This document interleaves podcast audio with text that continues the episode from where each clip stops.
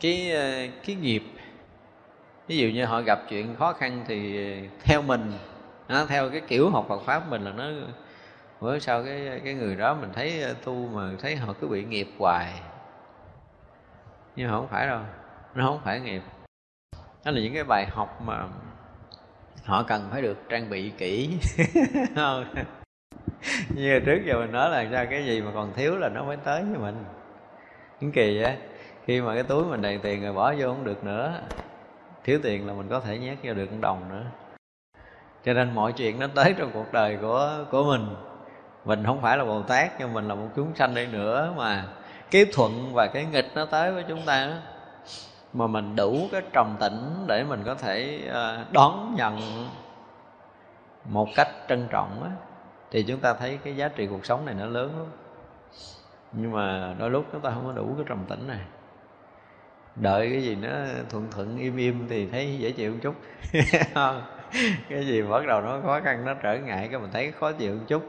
Nhưng mình bằng cái so sánh đó, mình mình tiếp cái thế gian này nó ổn đi, nó không làm cho chúng ta sinh trí huệ. Đây là một điều rất là đặc biệt. Nếu một người mà khéo tu tập á, tới một cái ngày chúng ta sẵn sàng đón nhận một cách rất là trân trọng mọi vấn đề á, thì quý vị sẽ thấy trí huệ của mình nó lớn lạ. Nó sẽ hiểu sâu hơn nhiều. Tại sao bây giờ mình thử nha, ở nhà của mình mở cửa ra, có người khách tới mình đón tiếp đàng hoàng, mình ngồi nói chuyện trà nước đàng hoàng, thì sao? Thì mình sẽ hiểu rất sâu về cái người khách này, đúng không? Nhưng mà tới nữa, tới nhà đóng cửa đuổi đi, mình đâu có biết được người đó là cái gì đâu. Thấy cái mặt dằn dợn thứ ghê quá thôi không tiếp. Thì rõ ràng là mình không biết người này là ai. Nhiều khi họ cũng giả râu tới với mình, nhưng mà thực sự họ là cái người hiền mình đâu có biết được. Cho nên đó là mình phải làm sao mà phải dùng cái từ là chúng ta phải đón tiếp một cách nồng hậu và trân trọng tất cả những vấn đề thuận nghịch tới trong cuộc đời của mình, thì mình sẽ hiểu được cuộc đời này sâu lắm. Còn không là chúng ta hiểu cuộc đời này phân phớt, hiểu mong manh ở bên ngoài. Ít có ai đủ, phải không? Ít ai đủ cái định tĩnh để có thể tiếp đón mọi vấn đề một cách rất trân trọng. Đa số là chưa gì là đã đã show ra rồi. Nó show rồi, nó khó chịu quá. Nghe nói tiếng nói là mình nghe cũng không chịu được, cái cách họ cười mình nghe cũng khó chịu, hoặc là uh, họ cứ luôn gây khó dễ với mình. Tất cả những cái mà không có vừa lòng, không có vừa ý là họ mang tới cho mình hết.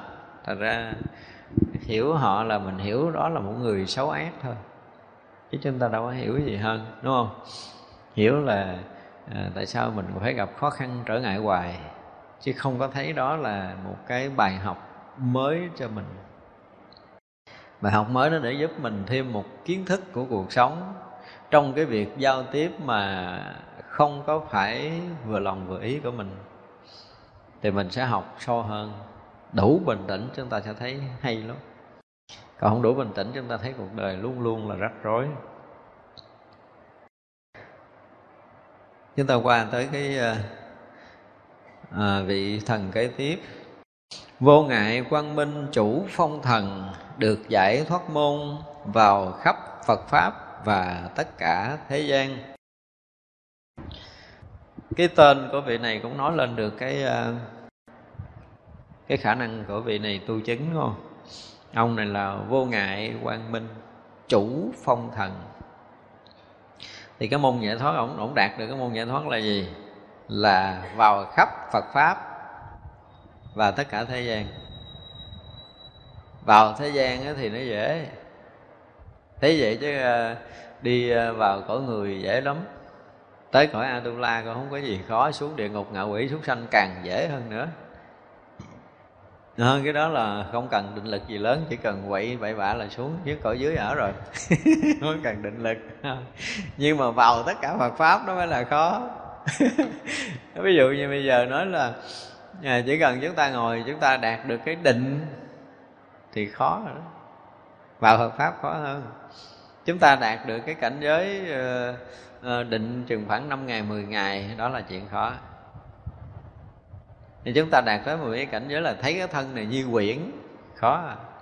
Ví dụ như mình nói là thấy thân này vô thường thì cái chuyện đó là ai cũng có thể hiểu, đúng không? Nhưng mà thực sự thấy vô thường từng sát na xảy ra trong đời sống của cái thân tâm này thì mấy ai thấy? Chúng ta không đủ sức để thấy. Đó thì gọi là vào cảnh giới của Phật Pháp đó, một cách vô ngại đó. Đụng tới là chúng ta thấy tường tận, thấy rõ ràng, thấy sâu sắc, thấy tinh tế, thấy mà tương tận, không bao giờ bị lầm lẫn tất cả những cái lý luận ở trong Phật Pháp. Đó là cái khó. Chứ còn bình thường những cái cảnh giới của phàm phu thì chúng ta không bàn, tại vì kinh nghiệm làm phàm phu chúng ta nó dày lắm rồi, tới mấy ngàn kiếp rồi, thành ra muốn trở lại làm phàm phu dễ lắm. Cho nên vào khắp Phật Pháp và tất cả thế gian, phải không? Nhưng mà cái vào khắp Phật Pháp mới là cái khó. Khó thật là khó. Ví dụ như bây giờ vào trong cái cảnh giới của vị A-la-hán thì phải chứng được cái diệt thọ tưởng định thì mới vào được. Mà người muốn vào được tới cảnh giới này là cảnh giới Phật Pháp thực thụ của một vị Thánh rồi, này là khó. Còn vào cái cảnh giới Bồ Tát và thậm chí vào cảnh giới Phật, để chúng ta nhập trong cái pháp giới tánh toàn chân để hòa trong cảnh giới của chư Phật là một cái chuyện khó khăn. Khó khăn mà à, phải dùng cái từ là à, trăm ngàn muôn ức ức kiếp đó, chúng ta mới có thể vào cảnh giới của Phật đạo một cách sâu được. Cho nên cái vị mà quang minh chủ phong thần này thì thực sự là mình cũng không biết là ở cái tầng bậc nào, nhưng nếu như mà không vượt qua nổi cái cái cái thập địa Bồ Tát thì không thể nào dùng cái từ là vào khắp Phật Pháp được rồi, không vào nổi đâu, không có đủ cái lực tự tại để vào trong Phật Pháp. Giống như ngài Bồ Tát Quán Thế Âm ạ, nếu mà cần dùng cái thân Phật để độ liền hiện thân thành Phật để độ thì không phải là người phàm có thể làm được, không phải vị đại Bồ Tát bình thường có thể làm được, mà khả năng đã thành Phật lâu kiếp rồi thì đời này trở lại để hiện cái tướng Phật, hiện cái thân tướng Phật để thành Phật độ người ta mới có cái cái chuyện dễ dàng như vậy. Gọi là rất dễ dàng đối với một vị Bồ Tát Quán Thế Âm thành Phật ở cõi nào đó. Còn cái chuyện mà thành Bồ Tát, thành La Hán, thành cái gì thì không bàn, không bàn. Cho nên phải dùng cái từ là vào khắp tất cả Phật Pháp là một cái gì đó ghê gớm, nó không phải bình thường. Phổ hiện dũng nghiệp thần, được giải thoát môn, xuất hiện trong vô lượng quốc độ, đều cúng dường rộng lớn. Hôm nay thì phước quá lớn rồi, không? Có khả năng là xuất hiện trong vô lượng quốc độ. Vô lượng quốc độ thì trong đó có quốc độ của chư Phật. Cho nên nếu mà hiện thân ở quốc độ của chư Phật để mà thân cận gần gũi cúng dường thì rõ ràng là vị này phước báo lớn lắm. Phước lớn lắm mới đủ sức hiện thân.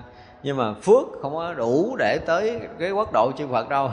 Phải nói như vậy, tức là phải có một khả năng thiền định chứng đắc thánh quả thực sự mới thâm nhập vào cảnh giới của chư Phật để mà cúng dường, chứ không phải chuyện đơn giản.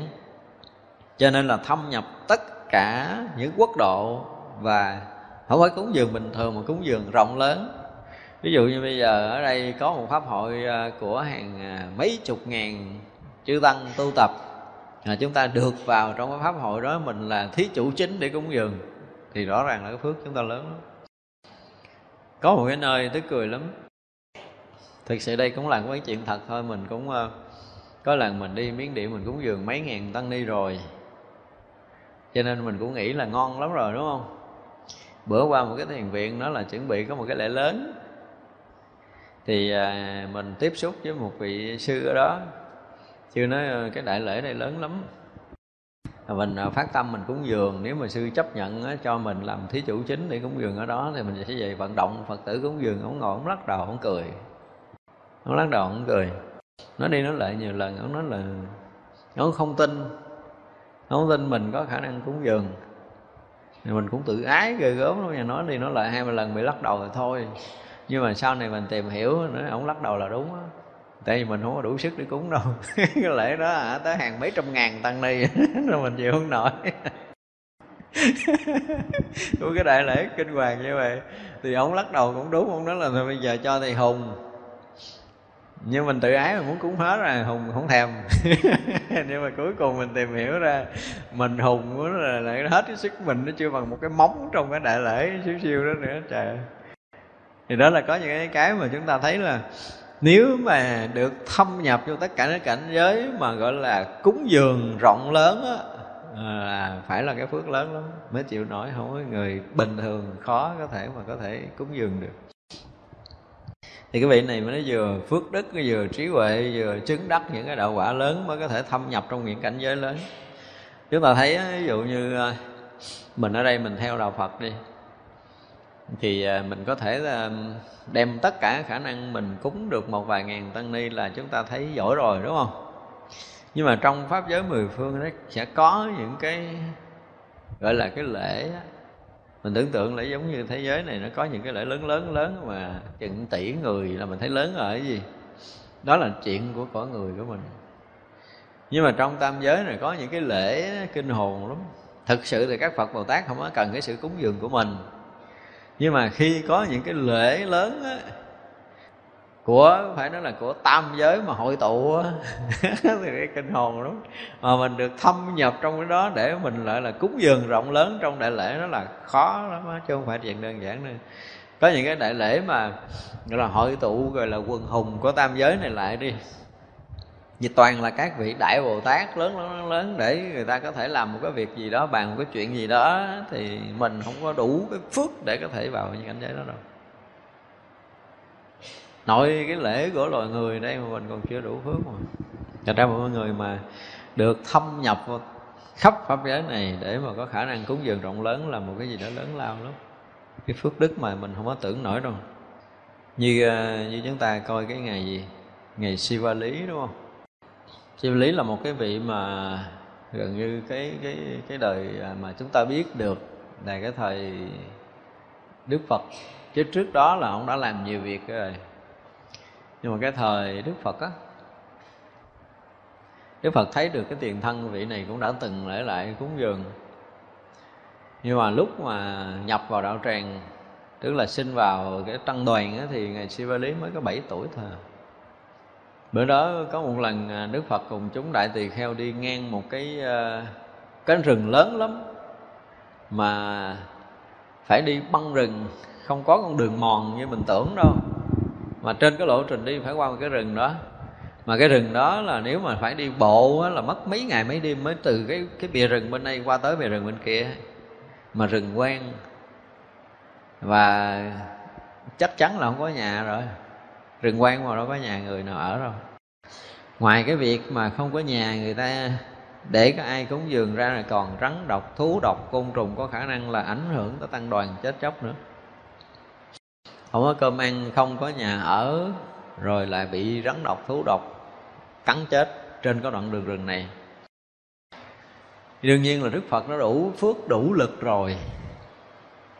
Chính bản thân Đức Phật cũng đã có đi trong cái đoàn đó, thì vậy là cái phước Đức Phật cũng thừa rồi. Nhưng mà Đức Phật lại quay lại hỏi anh em là hôm nay ở trong cái chuyến đi này, ngày Sivali có đi không? Thì anh em bạch Thế Tôn có. Đức Phật nó có, vậy yên tâm rồi. Chỉ nói vậy thôi, nhưng mà ngài anh em cũng không biết yên tâm là cái chuyện gì, thấy chưa? Tăng đoàn Đức Phật vừa tới bìa rừng thôi là nó hiện ra một con lộ khủng khiếp. Hai bên là nhà phố với đầy tất cả người ta. Đoàn tăng đoàn Đức Phật tuy đó đâu quỳ lại cúng dường tới đó, từ hôm nay qua tới bên kia. Và nhìn lại đằng sau thì rừng vẫn còn nguyên, nhưng mà phía trước là luôn luôn là con lộ trống và người ta. Chưa tăng đoàn đi qua phước cái là hiện rừng trở lại y như cũ. Cũng kiểu như vậy.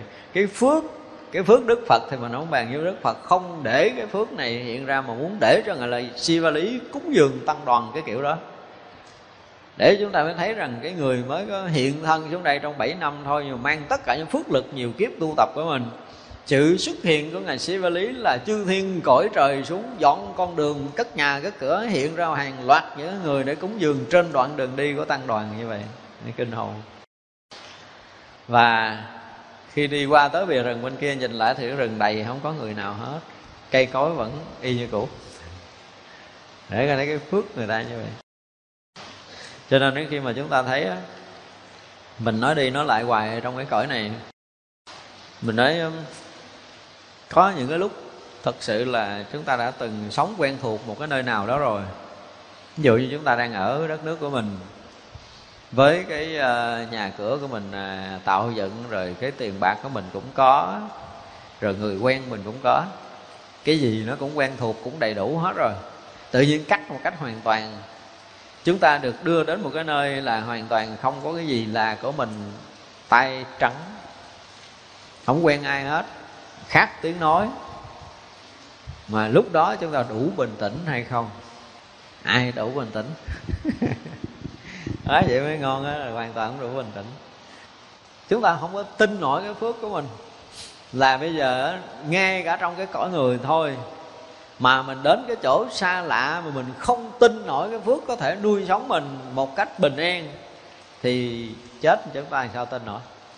Cho nên trước hết là chúng ta phải tin cho mình ở tại đây cái đã. Dù xảy ra bất kỳ tình huống nào, thấy chưa? Chuyện gì cũng cần biết. Mình đang có tất cả những cái ở đây, giờ ngủ đêm tới sáng ngày là mình trắng tay, không nhà cửa, không cơm ăn, không áo mặc, không người quen thân, ở một cái nơi lạ hoàn toàn. Nơi đó không có cơm ăn, không có áo mặc, thậm chí là không có nước uống bình thường, không có chỗ ở hoàn toàn. Chúng ta có thể đối diện với cái sống chết một cách chớp nhoáng. Nhưng mà lúc đó chúng ta đủ bình tĩnh hay không thì chừng đó mới nói được là đời này chúng ta tu tốt hay xấu. Đủ bình tĩnh hay không? Chứ bây giờ có rất là nhiều cái người, mà ngay cả những người xuất gia, có nhiều lần mình hỏi là đủ tự tin có thể sống giữa đời này không có bị gì không? Lắc đầu.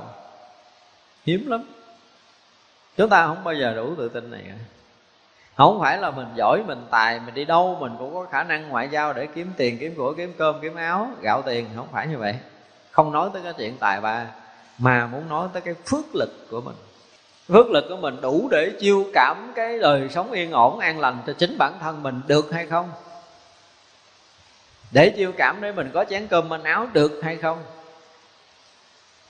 Thế đó là cái mà phải hỏi lại cái phước đức, cái phước lực mình có nhiều hay là ít. Mà khi nào chúng ta có được cái đó, chúng ta có đủ cái tự tin về cái phước lực của mình đó, thì mới có thể tin được là sau khi mình chết đó, là mình không còn bị đi cõi thấp hơn. Đó là sự thật. Chứ nếu như bây giờ ha, mình bị bứt ra để mình sống một cái môi trường nào đó, thì mình sẽ nghèo đói, lang thang, rách rưới, cơm đủ ăn áo, đủ nhà mặc, nhà không có chỗ ở rồi, mà đói khát cho tới khi chết, thì chúng ta đời sau vất vả thiệt đó nha. Thật ra khi mà mọi người mà chúng ta thấy, ví dụ như người quen của mình tới, mình cũng đã từng tiếp người quen rồi đúng không? Có những người quen tới thì chúng ta tiếp đãi rất là nồng hậu. Nhưng mà có những người quen tới mình rót con ly nước lạnh mình uống à. Cho người ta uống ly nước lạnh rồi mình nói tôi gấp quá, tôi bận quá, tôi, tôi gấp mắc đi công chuyện rồi, hoan hỉ uống miếng nước này rồi mời về nha. Nhưng mà thật sự họ về mà đóng cửa mà ngủ chứ cũng không có làm gì. Nhưng mà tại vì đây không phải là nhân vật quan trọng của mình, không? Thì vậy là cái phước của mình, cái phước của cái người đó được chiêu cảm cái gì? Nó có đôi lúc cái người đó không phải là người quen thân, nó không phải là nhân vật quan trọng với mình, nhưng mà khi người ta chuẩn bị tới nhà mình, cái tự nhiên bữa đó mình nổi hứng lên, mình muốn biểu diễn cái món ăn ngon của mình. Mình nó chuẩn bị cho một bữa tiệc thịnh soạn để mình đãi một cái người rất là bình thường, muốn khoe khoang cái khả năng nấu nướng gì gì đó của mình, cái mình đãi họ một bữa ăn ngon lành, họ đi về. Họ đi về cái mình ngồi suy nghĩ, ủa người này đâu có mắc mới gì đâu, mình phải đãi họ ăn ngon vậy ta. Nhưng không phải, đó là cái chiêu cảm của cái phước của người ta. Mình không thể đãi người này một món ăn bình thường được, mà phải đãi một món rất là long trọng. Đó là cái phước của người ta. À, thì vậy là coi như mình có phước thì mình sẽ được, không phải cái người đồng loại của mình mà khắp tất cả các cõi đều rất là trân trọng mình. Ví dụ như chúng ta bị bị rớt ở trong rừng sâu đi, hoàn toàn không có không có điện, không có nước, nhà cửa, cơm áo gì hết. Nhưng mà có khi chúng ta bị ngất xỉu, mở mắt ra có một đống trái cây bên cạnh. Đó là một sự thật, nhưng mọi người có phước là tự động thú chim muôn, thú rừng nó cũng sẽ cúng dường chúng ta, nó có một cái lực bảo hộ kỳ cục. Thì mà mình không có tin nổi điều này là mình khó biết rằng cái phước chúng ta mỏng, công phu chúng ta kém. Thật ra ít ra không, trong bao nhiêu năm tu hành của mình rồi, tới giờ phút này chúng ta có thể ngồi và tự tin rằng mình có thể sống được giữa trần gian này, ở cái đoạn đời còn lại không bị cái chuyện gì rắc rối, không có bị cái trở lực gì cho công phu tu hành của mình. Cái đã trước mắt là mọi cái thay đổi của thời cuộc cái gì gì đó thì không bao giờ ảnh hưởng tới cái công phu tu tập của chúng ta trước cái đã. Kiểu gì đi nữa thì công phu chúng ta mỗi ngày mỗi mỗi tốt hơn. Phải tự tin được cái điều này. Cái thứ hai là dù xảy ra bất kỳ một cái gì thì chúng ta cũng có thể sống một cách tốt đẹp. Không có thể mà nói và chết đói được. Phải tin được cái điều này. Không có thể vất vả gian truân về cái việc vật chất nữa. Chúng ta phải tin được cái điều này. Không phải là do mình giỏi mình tự tin, nhưng mà phải thấy cái phước của mình làm lâu nay đối với cuộc đời này, và cái công phu tu hành của mình lâu nay đối với cuộc đời này là đủ để cho chúng ta có cái tự tin đó.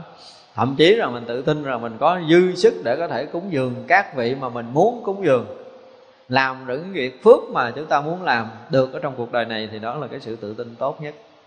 Mà cái này phải có đủ cái gì đó, cái nội lực nè ha, đủ cái phước báo thì tự động sẽ có cái niềm tự tin trong tự tâm của mình. Nhưng mà những người nào rụt rè, lo lắng khi mà thay đổi cái gì đó trong đời sống đời thường thì biết rằng là cái phước người đó mỏng lắm. Muốn đi đâu năm ngày ba ngày chuẩn bị quá trời luôn, vậy mà đi vẫn còn cảm giác là còn bị rung còn bị rung. Rồi sao mà chúng ta chuẩn bị cho mỗi chuyến đi xa không hề có một cái gì hết, hai tay không để mà đi, nhưng mà không có cái gì để lo nghĩ hết á. Rồi sao sau bữa cơm bữa nay, đúng không, thì mình biết là ngày mai không biết ăn cơm ở đâu thiệt á, không biết uống nước gì, không biết được ngủ ở chỗ nào, hoàn toàn cái đó chúng ta không biết tướng. Mà không chắc gì ngày mai mình có cơm ăn, không chắc gì ngày mai mình có nước uống, không chắc gì ngày mai mình có chỗ ngủ yên lành. Nhưng mà chúng ta vẫn bình thường, bình thản, không lo lắng sợ hãi. Nói người, nhiều người nói là không có lo xa sẽ bị khổ gần, nhưng mà mình thì không có bị cái chuyện đó, ví dụ vậy. Nhưng mà chúng ta vẫn bình thường, để ngày mai tự động chúng ta sẽ có được bữa cơm ngon, thì đó là người có phước đó. Còn mà thực sự mình không lo lắng gì hết mà ngày mai bị đói thiệt thì rõ ràng là cái phước chúng ta không có. Ờ, rõ ràng phước chúng ta không có đó. Cho nên là chúng ta mới thấy rồi, một người mà được xuất hiện vào tất cả các quốc độ để mà cúng dường rộng lớn là người này phước lớn lắm. Thực sự lo riêng cho bản thân của mình á, mà mình còn không có đủ sức để lo thì biết rằng cái phước mình rất là kém. Phiêu kích vân tràng thần, được giải thoát môn, dùng hương phong khắp dứt trừ bệnh của tất cả chúng sanh. Cái hương phong này là cái gì tôi chưa biết. Tức là dùng một cái loại hương để đi tới để, để trừ bệnh của chúng sanh đó. Thì à, cái này chưa có, giống như chúng tôi chưa có hiểu. Giống như bây giờ một người cảm mà được được xong cái gì để nó thông cái lỗ mũi vậy đấy, à, thì chúng tôi nghĩ là cái loại hương đó. Nhưng mà trị bệnh bằng cái mùi hương để theo gió nó bay để dứt trừ bệnh tật người khác là cái này hơi bị lạ. Đúng rồi, cái môn này đó giờ mình chưa biết tới nhưng mà ông này ông lại có cái môn đó. Hương phong, tức là cái hương đó nó sẽ bay trong gió, nó là khắp trừ bệnh của tất cả chúng sanh. Thì không biết cái hương phong này là cái gì, nhưng mà thực sự mà có một cái cái cái cái gì đó mà khắp trừ bệnh của chúng sanh thì từ xưa giờ nó cũng không có nhiều. Nhưng mà ví dụ như một thời nào đó có một người nào nổi danh nổi tiếng thì cũng cứu được ít người thôi, chứ khắp trừ tất cả các bệnh là khó lắm. Ngay cả cái việc mà Uh, độ sanh thì Đức Phật ngày xưa cũng nói thế, độ người có duyên. Nhưng mà ông này ông khắp trừ bệnh tật cái kiểu gì thì mình chưa hiểu nổi. Mà bằng cái mùi hương nữa thì đây là một cái gọi là cái thần lực lớn.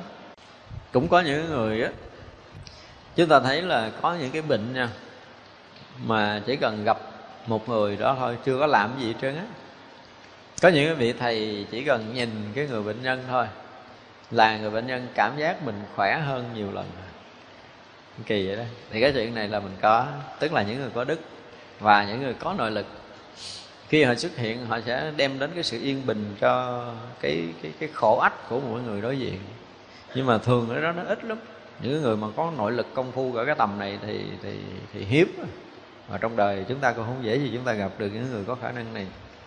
Nhưng mà cái hương phong để khắp trừ bệnh tật, cái này là chúng tôi thực sự là chưa biết tới.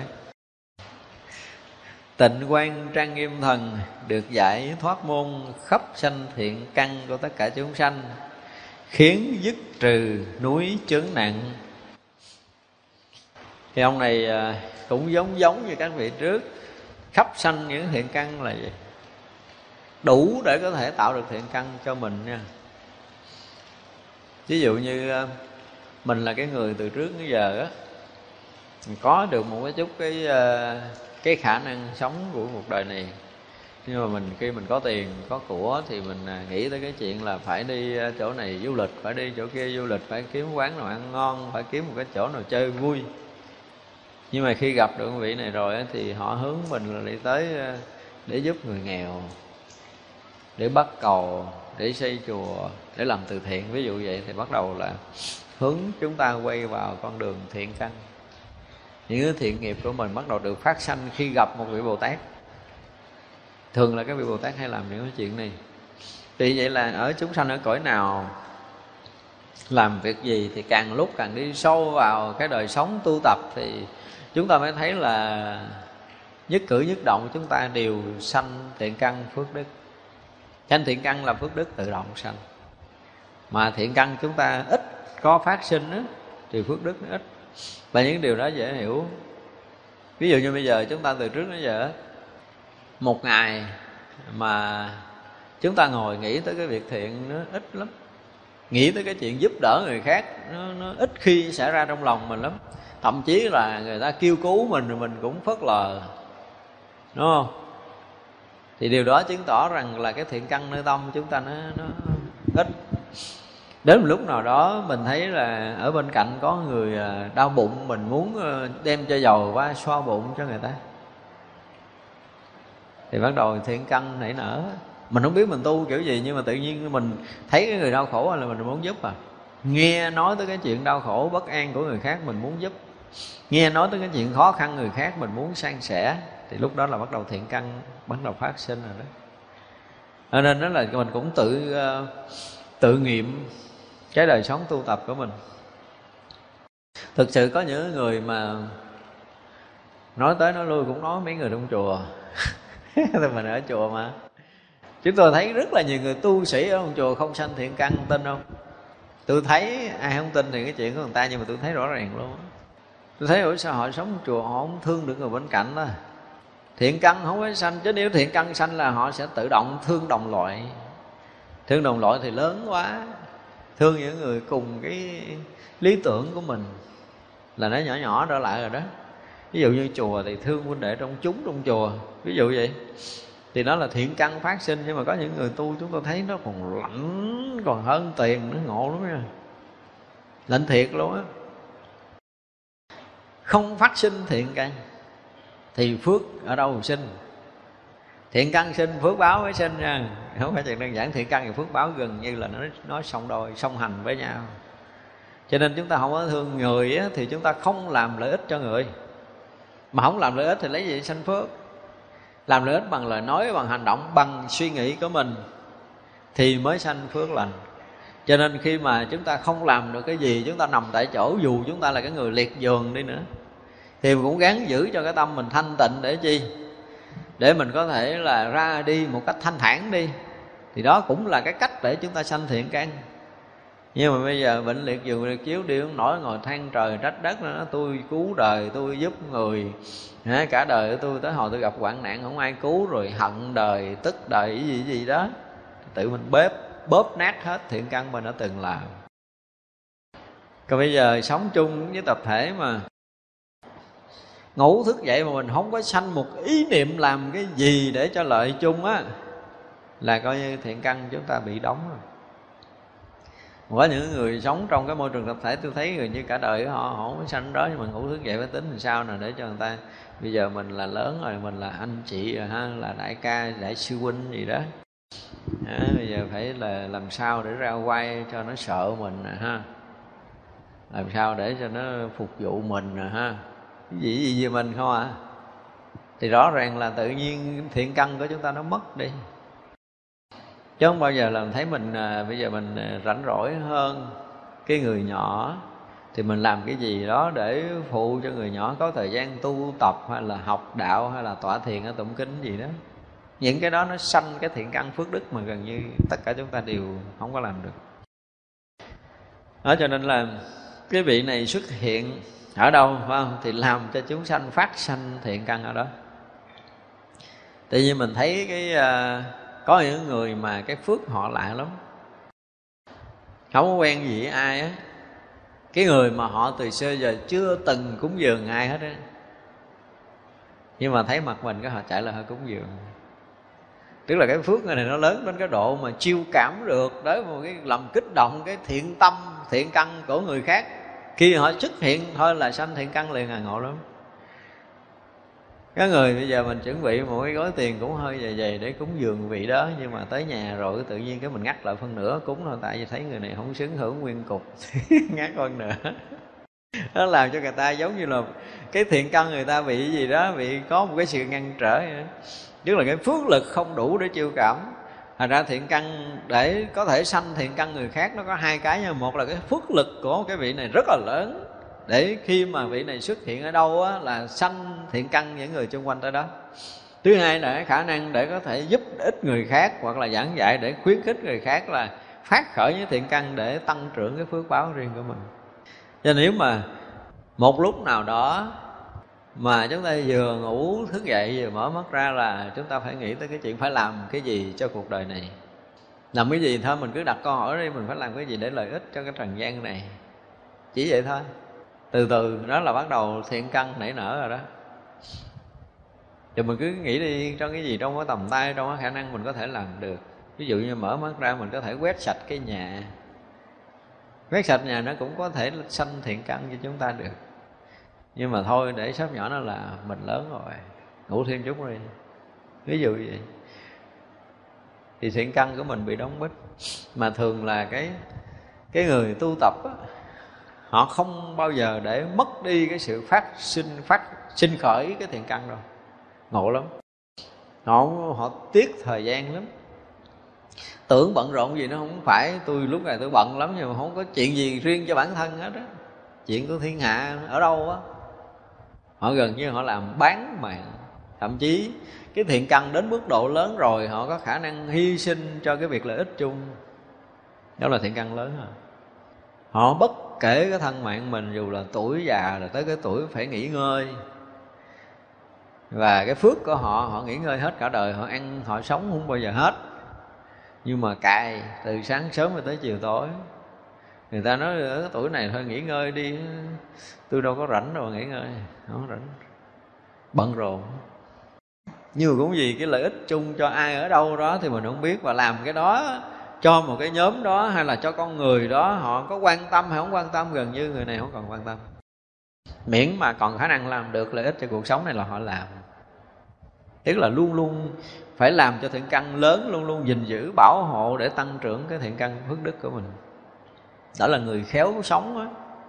Chứ người không khéo là nghĩ tới cái chuyện tiêu pha phước lành riêng bản thân mình.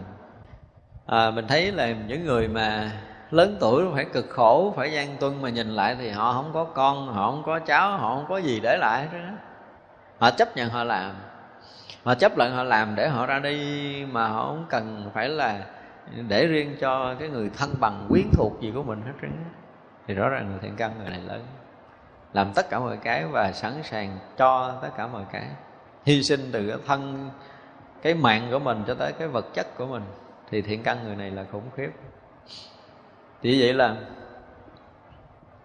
thiện căn càng lớn chừng nào á thì người đó càng làm lợi ích nhiều người. Chúng ta sống trong cái đời sống này, mình tự nghiệm lại đi, mình sẽ thấy rằng thiện căn mình lớn hơn trước kia hay chưa, mình biết liền à. Thấy chưa? Hồi trước giờ mình không có làm gì, mình muốn làm một cái chuyện gì lợi ích cho ai mà làm không được. Bây giờ mình muốn là mình sẽ làm được. Có đủ phương tiện, có đủ điều kiện để chúng ta có thể làm. Những người mà khó khăn tự động họ kiếm mình. Hồi xưa ít người kiếm, bây giờ nhiều người kiếm mình.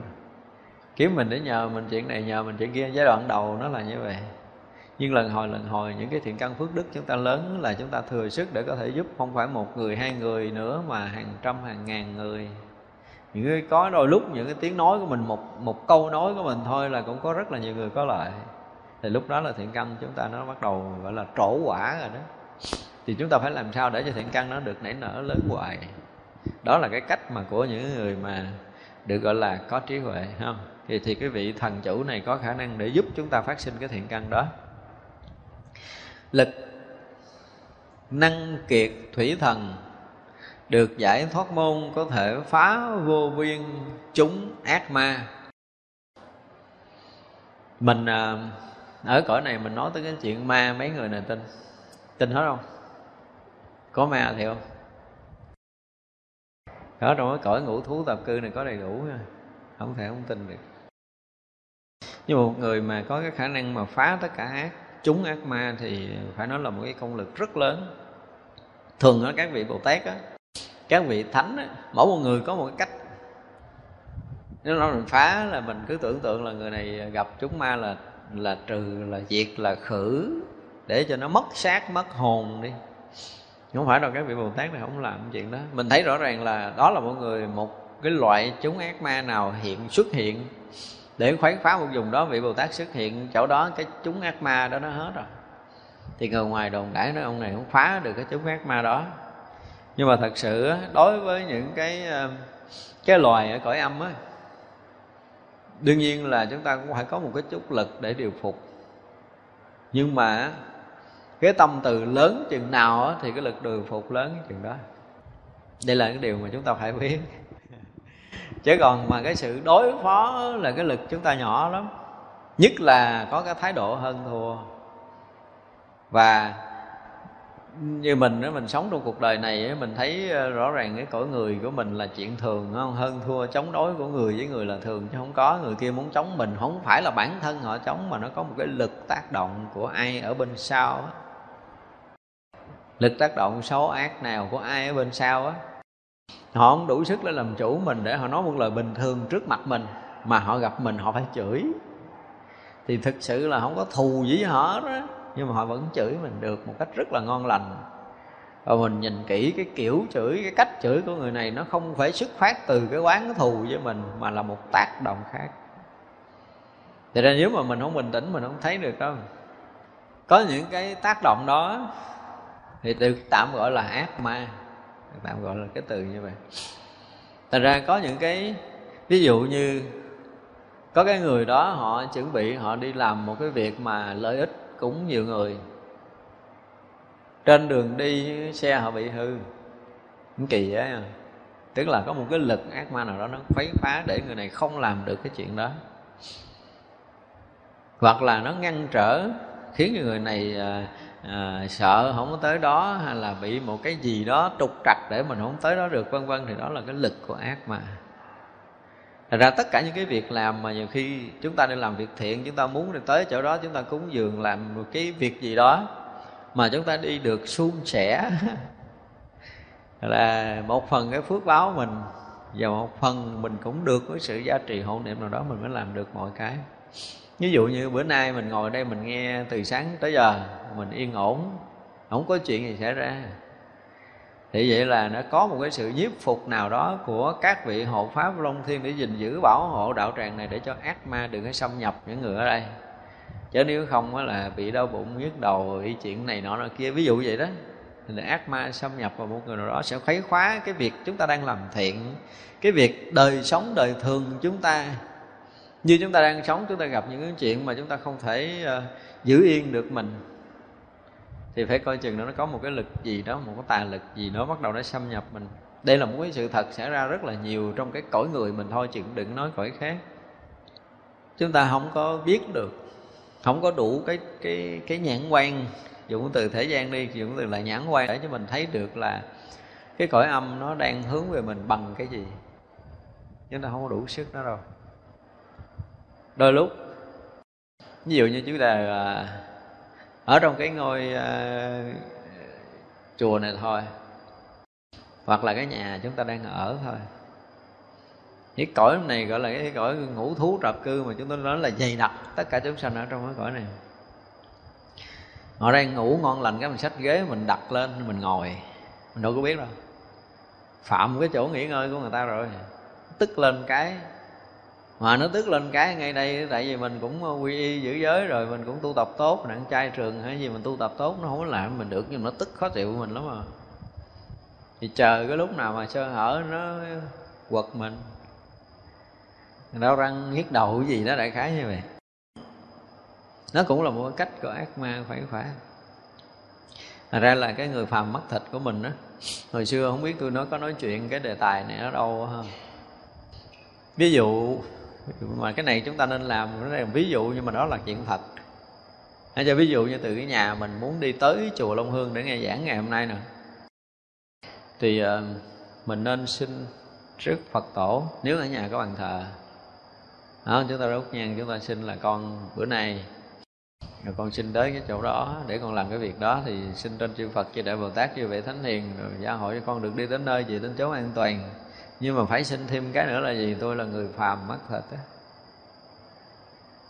Trên cái đoạn đường mà tôi chạy xe đó, tôi không có đủ mắt để có thể thấy hết được các vị. Xin các vị thấy tôi tới né dùm cho, để sự va chạm này sẽ gây phiền hà tôi. Đó là điều ngoại muốn của tôi. Các vị thấy tôi có khi tôi đâu có thấy các vị đâu, mà đó là sự thật à. Mình chạy xe ao ao đủ người ta rầm rầm rầm từ nhà mình tới đây không biết bao nhiêu ngàn người luôn nữa. Nhưng đương nhiên là mình phải tác ý cái kiểu đó để chi? Để đừng có sanh cái quán hờn. Đó, họ thấy mình họ lách qua một chút chứ còn đi bình thường cũng đụng nữa, đừng nói chạy xe không, ở dày đặc, ở trong một cái khoảng không gian này dày đặc tất cả các loài các cõi. Thành ra họ cũng không có nghĩ tới cái chuyện phải làm ác, nhưng mà mình làm họ phiền phức quá, họ bực bội lên, rồi họ làm cái gì đó thì mình đâu biết đường đâu mình đỡ. Nhưng mà sự thật là ác ma trong các cõi không phải là không có. Nhưng mà thường các loại ác ma thì nó gây ảnh hưởng tới cái sức khỏe, cái đời sống yên bình của mình. Chúng ta nên biết rồi, và ngăn trở tất cả những cái điều thiện của chúng ta. Có đôi lúc chúng ta muốn làm cái việc thiện mà làm hoài là không được. Có những người đó, nó mới cười lắm. Ở cũng xa mình, họ kể họ nói: thầy biết không, con ở nhà con chuẩn bị sẵn tiền hết rồi, vô chùa đó con cúng dường, mình tới cổng chùa đó con quay về là kỳ lắm, không biết làm sao ở chùa tu tập làm sao á. Tôi nói cái ma tâm ông xấu, nó không có đủ cái phước để có thể nó làm cho thiện căn, ông nể nở ông vô chùa ông cúng dường mà còn nói cái chuyện đó. Nó không phải nhiều lần lắm thầy, con muốn vô đó cúng dường mà không biết làm sao con tới đó cái con quay về. Có lần vô tới thùng cơm bảo móc tiền tính nhét vô cái cũng quay ra đi về. Nó kỳ vậy đó đơn giản nó có những cái cản trở mắc cười lắm. Rồi chúng ta có cái tác ý đó, chúng ta muốn làm cái việc tốt đó, nhưng mà nó có một cái sự ngăn trở nào đó. Thì ở hai mặt, một là cái thiện căn chúng ta nó chưa có đủ để có thể phát huy để lớn lên, hay là rõ ràng nó có sự ngăn trở. Mà cái điều này mình gặp thường lắm, gặp nhiều. Không nhiều, có đôi lúc mình phải nhìn rất là sâu vào một người đó để mình coi coi là cái trở lực nào để ảnh hưởng cho cái đời sống thường, đời thường của họ. Có những người họ sống rất là bình thường, nhưng tự động cái họ họ đổ bệnh mà mình thấy rõ ràng là không phải do ăn uống, là không phải do tất cả những cái chuyện bình thường, mà do một cái tác lực ở bên ngoài. Và một cái vị thầy giỏi là đủ sức để có thể nhìn ra điều này.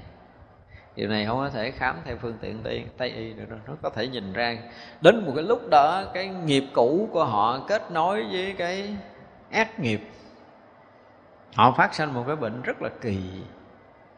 Mà nếu như dùng thuốc men là chịu chết, phải dùng thêm một cái gì đó mới có thể giải quyết được. Thật ra những người tu chúng ta có đôi lúc không thể coi thường cái ác nghiệp được đâu. Khi mà một phần là ác nghiệp của mình, một phần là cái cái rắc rối, cái khó khăn của một người mà họ đang nhờ mình làm cái việc đó. Nhưng mà đến lúc mình gần à, tới ngày, tới giờ để mình có thể làm cái việc đó để giúp người đó, nhưng mà nó có một cái cản trở để mình làm không được. Thậm chí còn, còn có cái gì ngược lại để gây bệnh tật cho mình nữa. Cho nên muốn mà phá được các chúng ác ma một cách tốt nhất á, là cái... phải nói là cái từ tâm của cái người tu đó lớn lắm. Thì khi mà người đó tác ý tới cái, tất cả những cái, cái gọi là cái chướng, cái khó của người khác á, bằng cái từ tâm á, thì mới có khả năng hóa giải. Ví dụ như họ đang đau, mà muốn làm cho họ hết đau không phải là dùng cái lực của mình, Có đôi lúc mà những người tị bệnh cứ ỷ vô cái lực của mình, mình có thể xoa người ta hết đau hoặc bấm huyệt hết đau, làm cái gì để cho họ hết đau, nhưng mà cái đó là cách hơn thua, và một thời gian lực nó sẽ tàn. Nhưng mà nếu mà chúng ta sử dụng được cái từ tâm thì hoàn toàn khác hẳn, trong khi chúng ta đặt bàn tay vào cái bệnh của người đang có, cái khác hẳn đi. Thật ra là những cái chúng ác ma nó có những cái gây trở ngại trong cái đời sống đời thường, gây cho chúng ta bệnh tật, đau đớn, gây cho cái việc mà làm thiện, làm phước của chúng ta bị khó khăn, và tất cả những cái chuyện mà cản trở cho cái công phu tu hành của mình đó. Tới giờ ngồi thiền rồi, tự động cái mình có việc gì phải đi, mà không phải ngày mà cứ nhiều ngày vậy, sắp xếp hoài để có một cái thời ngồi thiền đàng hoàng không được. Tới giờ tụng kinh rồi tự động có chuyện à, không kỳ vậy đó. Đã hẹn bạn bè tới ngày nay đi nghe pháp sáng sớm, tự động có chuyện đi không được à. Nó có những cái, cái ngăn trở đó để chúng ta thấy rằng là cái thiện căn thiện nghiệp mà mình muốn làm mà bị bị cản trở, rõ ràng là theo cái nhìn chung chung nó là một cái gì đó thuộc cái dạng ác ma, ác ma không phải đơn giản đâu. Thật ra mỗi vị Bồ Tát, các vị Phật cũng như các vị Long Thiên Hộ Pháp đó, học tới đây chúng ta mới thấy cái giá trị của các vị hộ pháp Long Thiên, và nhất là những cái vị mà hộ vệ, hộ trì Tam Bảo đó. Cái lực quý vị lớn lắm, để mà có thể gìn giữ một cái đạo tràng một cách yên ổn và phát triển là đòi hỏi một cái lực ghê gớm lắm mới có thể giữ được, chứ ít ít là khó lắm. Thì vậy là cộng thêm cái phước tu tập của hội chúng đó, cộng thêm cái phước tu tập của quý vị lãnh đạo ở đó, còn tăng chúng ở đó, vân vân, tất cả những cái mà nó hội tụ đủ để mà nó tạo được một cái khí yên bình, một cái môi trường yên bình, đó là đòi hỏi nhiều cái lắm. Cho nên một người mà có đủ năng lực để có thể phá vô biên cái ác ma, đó là cái ác ma ở bên ngoài, rồi cái ma tâm của mình nó phát khởi nữa à, ở ngoài mà nó kết dưới ở trong là hết đường để đỡ. Cái ma mà làm biến của mình, ma giải đãi của mình, nó cũng là một cái dạng ma đó, không có đơn giản đâu. Người thiền mới ngồi năm mười phút có bắt đầu nó ngáo, cái nó nói chuyện với cõi giới bên kia, gật đầu lê lịa, nó là ma nó hiện ra đó. Tự động mình đang ở trong chùa tu tập đàng hoàng, cái mình thấy mình chán rồi, sao cái chùa này bữa nay tôi thấy tôi nhìn ở đâu mình cũng thấy mình chán hết á, mình muốn ở cái chỗ này nữa, mình muốn đi, ma nhập rồi. Đó là sự thật, là nó có một cái tác động, không phải là ma nhập lại kiểu nhập để khiến mình phải nói này nói kia bậy bạ đâu, nhưng mà nó có một cái tác động vào tâm thức của mình để mình không chấp nhận môi trường tốt mà mà dẫn mình đi môi trường xấu. Như ở đây hồi hồi trước á, chúng tôi có gặp một người chừng khoảng hai mươi tuổi. Ban ngày thì bình thường ở nhà vậy, ban đêm mới ra Gò Mã ở. Mà cái này thiệt rồi nha, cái này là chuyện thiệt trong một trăm á. Thì tới cái lúc mà gia đình cũng chịu hết nổi rồi mới dắt ra gặp gặp chúng tôi trong cái thời đó. Đó là lần đầu tiên trụ trì nói chuyện với ma.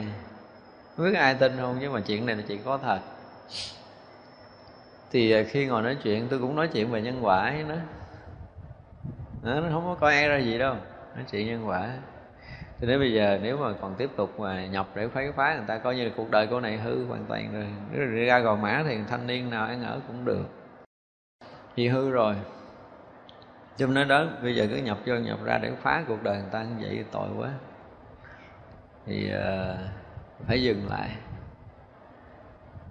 Trời ơi, nó hầm hét lên ghê lắm. Nếu ông nói ông đâu biết được chuyện của tôi với người này. Cái con nhỏ này là đời trước nó là cái gì? Vợ lớn của thằng chồng tôi, tôi là vợ nhỏ. Và nó nó hành hạ tôi cho tới khi chết như thế nào thì có biết không? Cho nên đời này tôi phải dứt khoát là tôi phải hành nó cho tới chết. Mà thiệt người uh, sau cái cuộc trao đổi của mình thì nó cũng tha được mấy tháng. Rồi gia đình thấy vậy rồi cũng dẫn đi, sau đó nó bệnh lại rồi gia đình dẫn đi đâu á. Thời gian thì con này chết cũng chết non, chết ở, ở cái chỗ cũng vắng người lắm. Thế thì mình gặp có những người như vậy thiệt, chứ không phải là không có đâu. Có những người họ xâm nhập vào, họ điều khiển cả cái đời của người khác luôn, kéo dài từ năm này qua tới tháng kia, nhưng mà người kia vẫn thấy đó là chuyện bình thường. Và cái điều này mình cũng có gặp. Cho nên trong cái cõi giới của mình đó, mình loài người nếu mà mình không có cái hiểu biết về tâm linh nhiều á, hoặc là có những người mà tu thiền thấy cái gì cũng không á, họ không tin có thế giới bên kia đâu. Nhưng mà tôi nói là có âm dương rất là rõ ràng và gần như là đầy rẫy trong không gian này. Ở đây mình chỉ thấy nhau trên cái mặt hiện tướng này thôi, chứ những cái mà những cái thần thức, những cái vong linh mà nội người chết đó mà họ ở cõi giới âm này thôi là cũng kinh hồn lắm. Từ xưa tới giờ có rất rất rất rất là nhiều người họ họ vẫn ở cõi giới đó, họ không có thọ thân làm người được, cũng không phải bị tội để bị đọa đài này nọ kia, thì họ vẫn ở cõi giới âm đó. Cái những người họ không ra được, họ bị ở trong cái cõi này, họ không có cách để ra, họ không có đủ cái phước duyên để họ ra. Đủ phước duyên là phải có những cái vị mà phải tới cái cõi của họ. Nếu vậy ví dụ như ở đây đi, họ ở đầy cái nhà này, nhưng mà cái tầng tâm thức của họ nó khác, cho nên mình nói chuyện đây họ nghe không được. Họ ở sát mình họ nghe không được, không phải dễ gì họ nghe được đâu. À ra khi mà muốn cho một cái cõi giới khác họ nghe, tại vì đây sử dụng cái ngôn ngữ loài người để loài người nghe. Bây giờ muốn cho cái loài khác đó nghe thì cái cái cái tâm của cái người đó phải thông một số cõi, thông tới đâu thì cõi đó nghe được tới đó. Chứ không phải là nói về cái tất cả người cõi âm được nghe, không phải như vậy đâu. Ví dụ như trong buổi giảng có các vị Long Thiên Hộ Pháp rồi nọ có nghe, họ nghe được là bản thân họ thông với mình, chứ chưa chắc là ông giảng sư thông tới cõi của họ.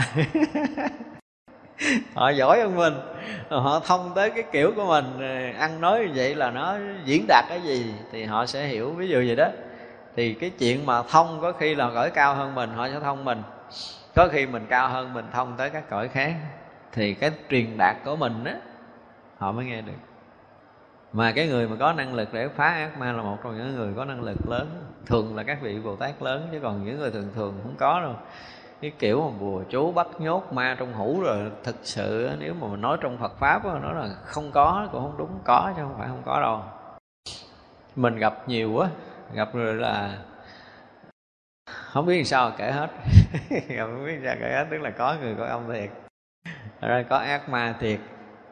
Và những cái loại ma nó có thể nó, nó, nó, nó hộ Phật Pháp cũng có, cũng nhiều lắm. Ở trong chùa thì, thì phải nói là rất là nhiều cõi. Không phải trong chùa đâu mà ở cái cõi của mình, ở cõi mình thì quá nhiều đi. Cái cái tầng dao động của chúng ta nó không có tương đồng, cho nên mình nói nói ở chung, đi chung đụng đậy vậy, chứ mình không biết được người ta. Và bản thân của họ nó không có tương đồng với mình, nói vậy chứ cũng cái chuyện mà à, va chạm với nhau nó cũng khó có thể xảy ra. Nhưng mà ý hồi nãy mình muốn nói là mình phải có cái tác ý đó. Có đôi lúc mình cũng đụng chạm chỗ ăn chỗ ở người ta thiệt á. Nó có một cái chuyện mà chuyện này cũng là cái chuyện ở trong chùa thôi, nó không có thành sách vở đâu. Có một vị thầy đi vệ sinh đứng lên bị té gãy giò liền. Thì sau đó người, người ta tới người ta cúng vào cái, cái chùa đó, rồi muốn lập một cái trái đàn hay làm sao đó. Cúng, cúng lễ xong rồi thì nó lại nhọc vô một cái người nào đó. Thì nó cười khô khố khi thấy cái ông thầy này gãy giò. Người ta mới hỏi là tại sao người cười. Thì nó hầm mặt lên, nó nói hả, tôi đang ở đó mà không vô, không làm rồ rồ đâu chi. Thật ra trong quan nghi là thường á, ví dụ như mình vô mình muốn vệ sinh, muốn đi cầu là phải gõ tường ba cái, đúng không? Hoặc là mình tác ý theo cái kiểu quan nghi tỳ ni dược dụng là mình phải đọc cái bài đó, còn nếu không có đọc thuộc cái bài đó thì thì sao mình phải gõ vô tường hai ba cái trước khi đi vệ sinh. Đây là kinh nghiệm, chứ đừng có vô mà làm ồ ồ là sẽ nguy hiểm giống như ông thầy kia. Thật ra cái cõi của người ta ở, cái nhà người ta ở, mình bị động. Thì có những cái mà đi đứng của mình là luôn luôn bị động. Đừng có nghĩ là ở nhà mình là mình muốn dọn cái gì đâu, mình dọn, muốn dẹp cái gì đâu, mình dẹp nguy hiểm lắm. phải tác ý, nó có một cái gì đó. Tại trong cái cõi này mình nói theo cái kiểu mà nó gần gần giống như mê tín dị đoan, nhưng mà cõi này thì có âm dương lẫn lộn thật sự, chứ không phải là là không có. Tin thì nó cũng lã là như vậy, mà không tin thì chuyện đó vẫn xảy ra. À, chứ tin không tin là cái chuyện riêng của mình. Đại thanh biến hống thần, được giải thoát môn dứt hẳn sự sợ hãi của tất cả chúng sanh. Thật ra một người muốn hết sợ hãi dễ không? Nhưng mình đây có mấy người tu hết sợ hãi rồi đó nghe. Cái cái sợ của chúng ta nếu mà ngồi nói với nhau hay là kể cái chuyện sợ, gần như là cả đời chúng ta nói không hết cái nỗi sợ của chúng sanh. Nhưng mà à, cái sợ lớn nhất là gì? Sợ lớn nhất của chúng ta là sợ sinh tử. Chúng ta nên hiểu điều này. Sợ sinh tử là gần như là cái sợ lớn. Mình không biết mình chết, mình đi đâu, mình về đâu, mình chết như thế nào, mình đi lên, mình đi xuống. Nếu mình hiểu được Phật Pháp thì mình thấy đó là điều thật sự đáng sợ của tất cả chúng sanh. Còn sợ nghèo, sợ đói, sợ thất nghiệp, sợ mất tiền, mất quyền, mất tình, mất cái gì đó, sợ phải sống khổ, sợ phải ăn không ngon, mặc không đẹp, tất cả những nỗi sợ đó trong cuộc sống này thì không thể nào chúng ta kể hết được. Nhưng cái sợ lớn nhất của tất cả chúng ta đều là cái sợ sinh tử. Và nhất là cái người học Phật, tu Phật, chúng ta hiểu rất rõ về cái sinh tử luân hồi. Nếu một ngày mà chúng ta chưa sáng tỏa được đạo màu thì ngày đó là cái lầm lẫn sinh tử tiếp nối vẫn còn xảy ra với chính mình. Cho nên một ngày nào đó mà chính bản thân mình á, thấy rất là sợ cái con đường sinh tử tiếp nối, sợ thiệt mấy cái đã. Đầu tiên sợ cái đi, đừng có nói gì hay ho á.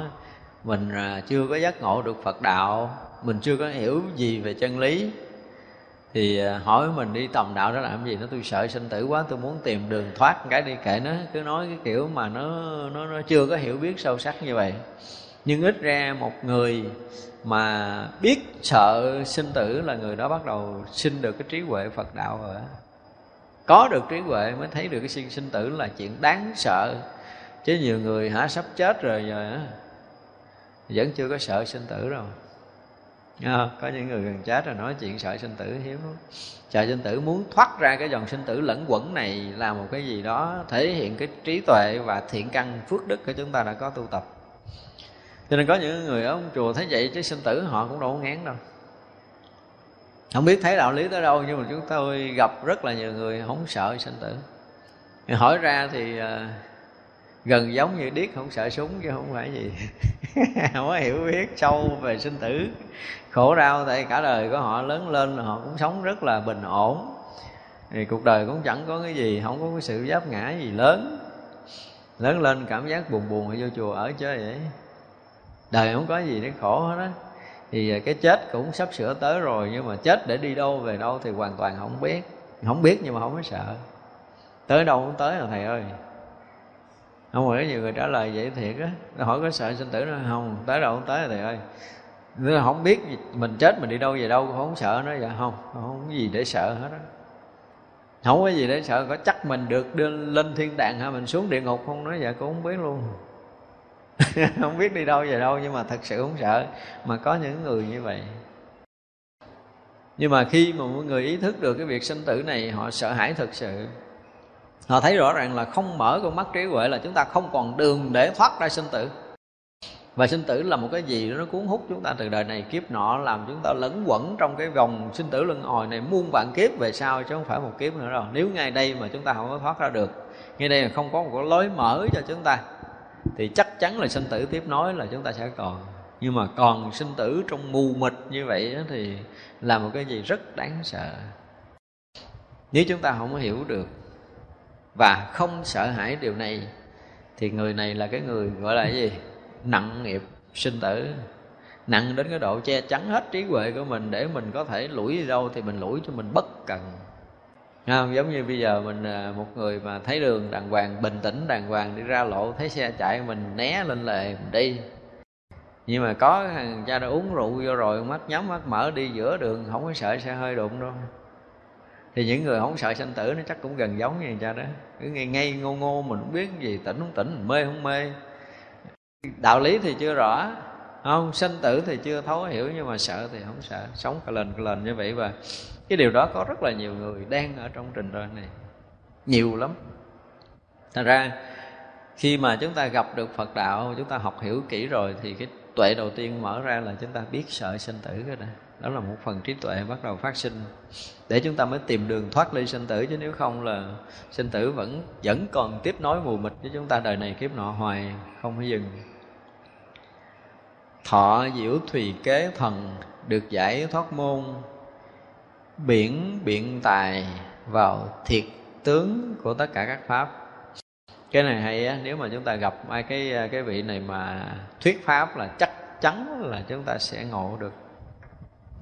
Tức là cũng có cái khả năng là dùng cái từ là cả biển biện tài luôn, tức là cái kiểu mà nói ngược, nói xuôi, nói tới, nói lui, nói cái kiểu nào cũng có thể hiện ra được cái thật tướng của vạn pháp. Cái này là siêu à.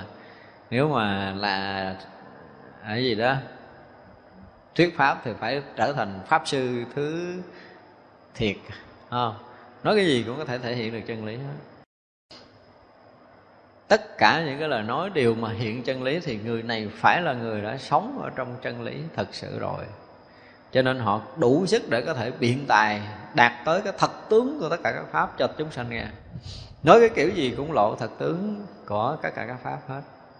Thì đây là một người đã từng sống ở trong chánh pháp rất là lâu đời, lâu kiếp mới có khả năng biện tài đó. Chứ thường á, ví dụ như trong cái đời này mà mình mình là cái người mà mới ngộ á, thì không đủ sức để có thể biện được cái đó đâu.